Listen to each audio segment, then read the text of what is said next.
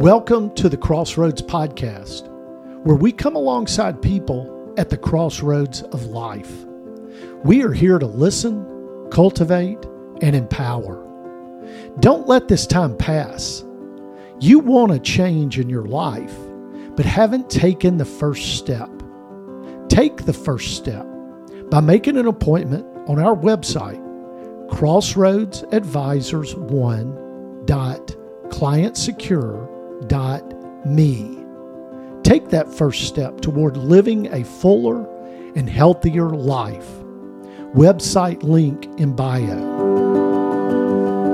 Today's episode is what we refer to as a pro episode because we are joined by a trained mental health professional who works in the area with teenagers, young adults, and adults. I'm Priscilla. And I'm Joey. And from Circle O Productions, this is Crossroads of Divorce. Today, we're joined by Dr. Will Adams of Adams Psychology.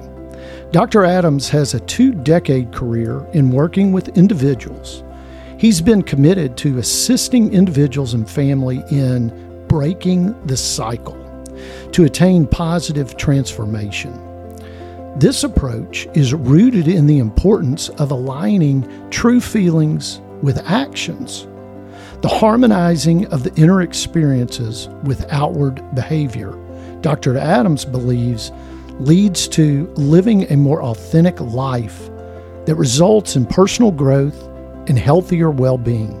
So, Dr. Adams, as we transition into talking more about kids and dealing with divorce, there's obviously a lot of feelings that kids are going to have. Mm-hmm. Um, we said earlier that you know the kids aren't getting divorced; they've got two parents that are divorcing, and so as as parents uh, are hopefully listening to this and wanting to put their child in the best position possible um, in a difficult situation, but in the best position possible uh, talk a little bit more about the kids side of things. You've mentioned before about, you know, they've got a lot of feelings mm-hmm. through this, mm-hmm. mm-hmm. and and so how as a parent do you help your kid kind of navigate? Yeah, it can be certainly challenging, um, and also you know, when parents get divorced, they may be in a situation where they're now the primary parent for a period of time while the child lives with them, and then right. a period of time where they're residing with the other. Right. May not feel quite as much as a team mm-hmm. as what they had before. Mm-hmm. And so there can be a great deal of, I guess, responsibility and maybe pressure on that parent when they're together with them to make it count. Right. so to speak, and yep. that can add stress. Mm-hmm. Um, so there is a theory related to you know attachment is the key word attachment theory. And there are four kinds. And you know with every theory there's nuances to it all. But basically the goal of it is you want a ultimately secure attachment okay? Mm-hmm. And what is a secure attachment okay secure attachment is you know the child feels heard the child feels seen the child feels safe the child um, comfortable with is the parent. Comfortable with mm-hmm. the parent. Uh, the good, the bad, and the ugly they right. can share. Right. Okay. Obviously, you know, maybe with maybe within reason. Sure. Um, but, which is an important part. Yep. Just just as a little note, because sure. I talked to quite a few people that kind of buddy up with their child. Mm-hmm. And mm-hmm. all of a sudden they're telling their child really adult things right. that mm-hmm. really layer on more than probably the child needs to be dealing with. But I just. Yeah. No, and that's fair. Um, you know, sometimes when uh, in our world they call that enmeshment. Yep. Okay. Mm-hmm. Where there's sort of a codependency between the child and the parent. Right. And that can form. Um, and so at that point you need to evaluate boundaries and making sure that they're able to kind of stand on their own mm-hmm. independently and not they don't get their happiness from the other person and right. vice versa. Yeah. Um, kind of don't make your child your best friend. That's right. That's right. um, and yet, you know, it's a balancing act because you want them to have a warm and healthy relationship with you. You want them to be able to kind of create their own identity. Yeah. Um, and and with that, you know, I, I work with young adults. Um, and I have a formula that I've sort of created. I don't have research behind it, but um, my formula is identity plus independence equals freedom. Mm. Okay. And identity is kind of knowing who you are and your values. Independence is basically your courage and your willingness to live. It mm-hmm. doesn't mean you necessarily have to move out of your parents' house, although they might want that. but you can be independent and together mm-hmm. equals the opportunity to exhale and mm-hmm. breathe. Okay.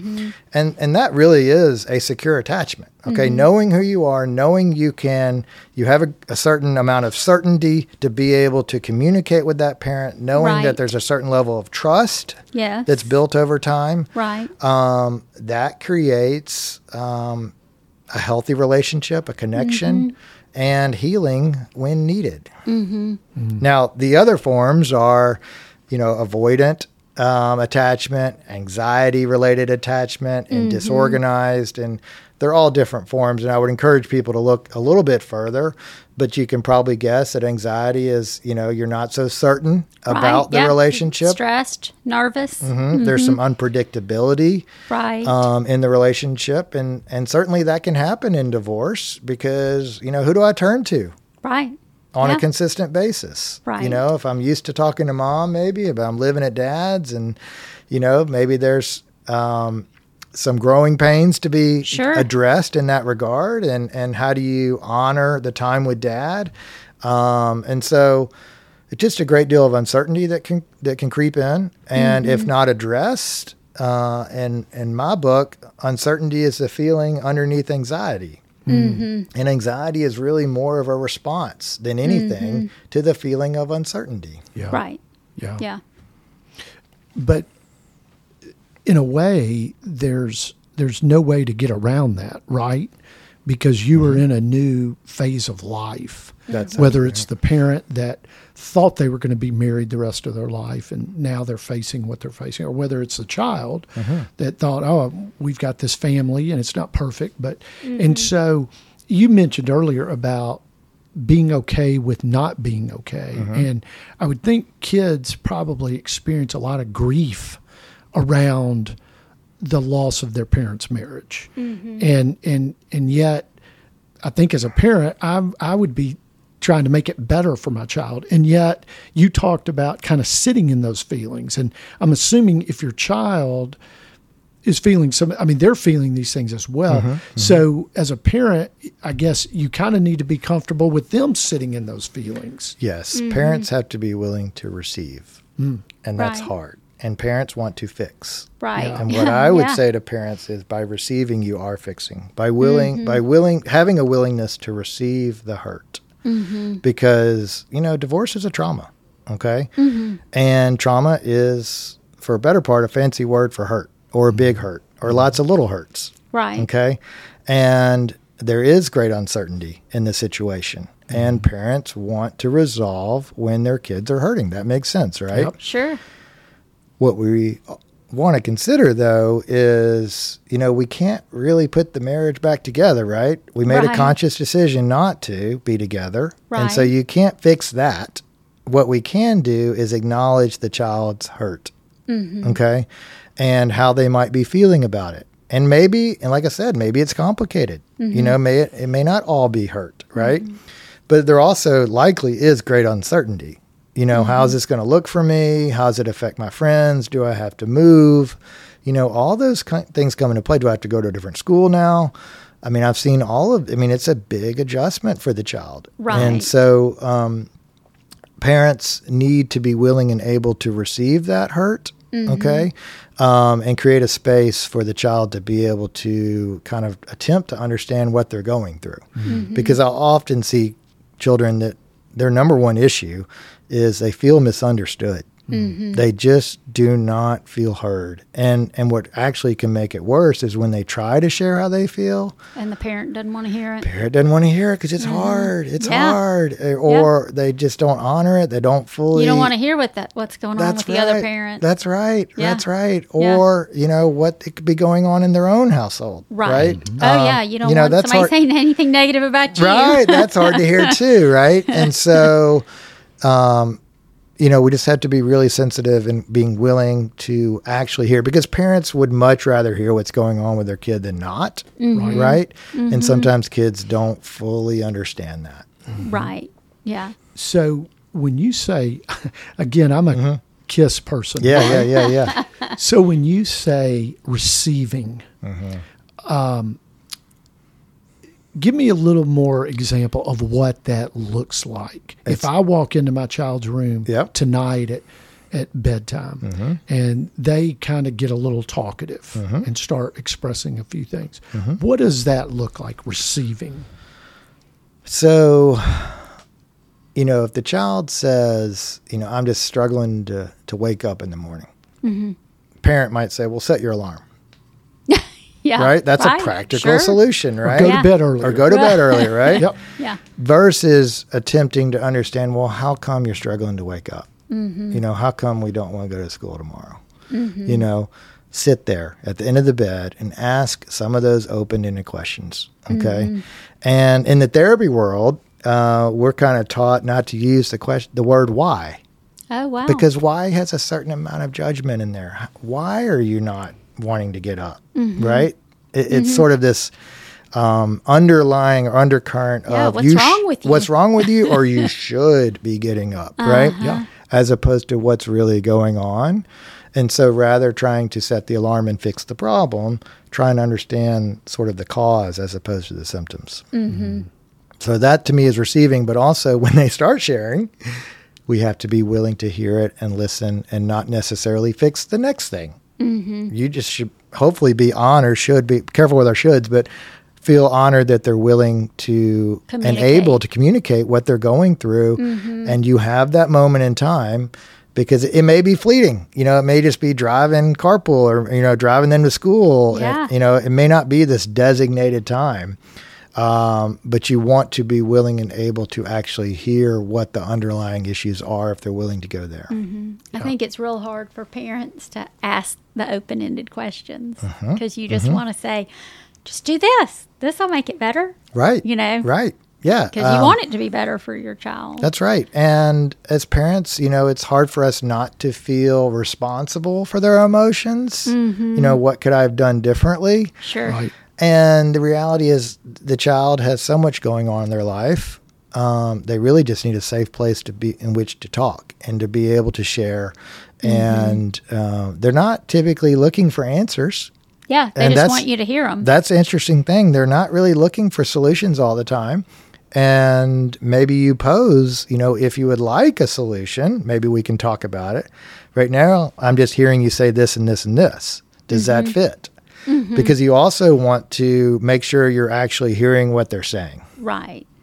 That takes some work. This takes time. You know, this is not Yeah. maybe not just a couple minute conversation, um, but it's also probably unrealistic to think that you can have a long sit down and just process your feelings all day, right? Right. Right. But just just knowing that their feelings are not going to be received in judgment will go a long way. Mm-hmm. Yeah. Yeah. So uh, what I'm hearing you say, you know, for parents that are out there is, one, you know, if you if you're going through a divorce or you've gotten divorced, um, your life's probably pretty stressful because you're probably working. You're, you know, you come home in the evening and you're tired, and the easy thing is just to kind of check out and and to not make the investment in your child. But what I'm hearing you say is make that investment in your mm-hmm. child. And when you do it, um, you don't have to solve all their problems. Uh-huh. Mm-hmm. That mm-hmm. a lot of times it's just simply listening. And and being an open listener, a receiver, as you said, for the child. And I know in my own life, I've had friends where I will tell them uh, something going on in my life, uh-huh. and it's like by the time I finish telling them, I've kind of arrived at this is what I That's need right. to do That's next right. Right. which is funny, you know, but we do work that way, don't we? Yeah. Just verbalizing things can kind of help. Well, and and you know, I work with adults in the business world. You know, we don't necessarily the, if you're a manager or a leader, you don't necessarily solve everyone's problem that that mm-hmm. works. The employees, if you solved all their problems, Right. then maybe you don't really need them to be there in the first place, Yeah. right? Right. right. So what you do is you facilitate, you you listen, you understand, you mm-hmm. you hear their ideas for how they see the solution could be improved upon. Mm-hmm. It's a partnership, right? Is it not? Mm-hmm. Now, at some point, you may have to say, "No, we're actually going to do it this way." But and that's similar to parenting. But there is a dialogue that occurs, and they're not necessarily wanting you to come in and fix all their problems, right? They want some empowerment. They want their own identity to be seen. And so I don't see it that different. Obviously, it's a different relationship. right. Um, but, you know, there's the whole concept of servant leadership. You know, um, servant leadership is basically getting in there, doing the work, um, modeling the work, and you can model that in your own relationships. And the child can start to see, oh, this is actually what I do when I'm upset versus, you know, mm-hmm. yelling or screaming or fighting or isolating or going to my room. Right. We actually talk through things. right. Yeah. Yeah. Yeah. But you've got to be okay with all of that. Mm-hmm. Yes. right Yes. and that's yes. the big thing that i'm hearing you say is is is be okay they may be frustrated they may be grieving Right. they they may be in these different places because just like us as adults Yep. there's a range of emotions that are flowing through them and and and some of it's at school because they didn't get Yep. invited to sit at the lunch table where their friends were today and some of it's related to family issues and that type thing Well, But- it's a good point. You know, oftentimes I see divorced parents sometimes will bring their child who's upset, right? Mm-hmm.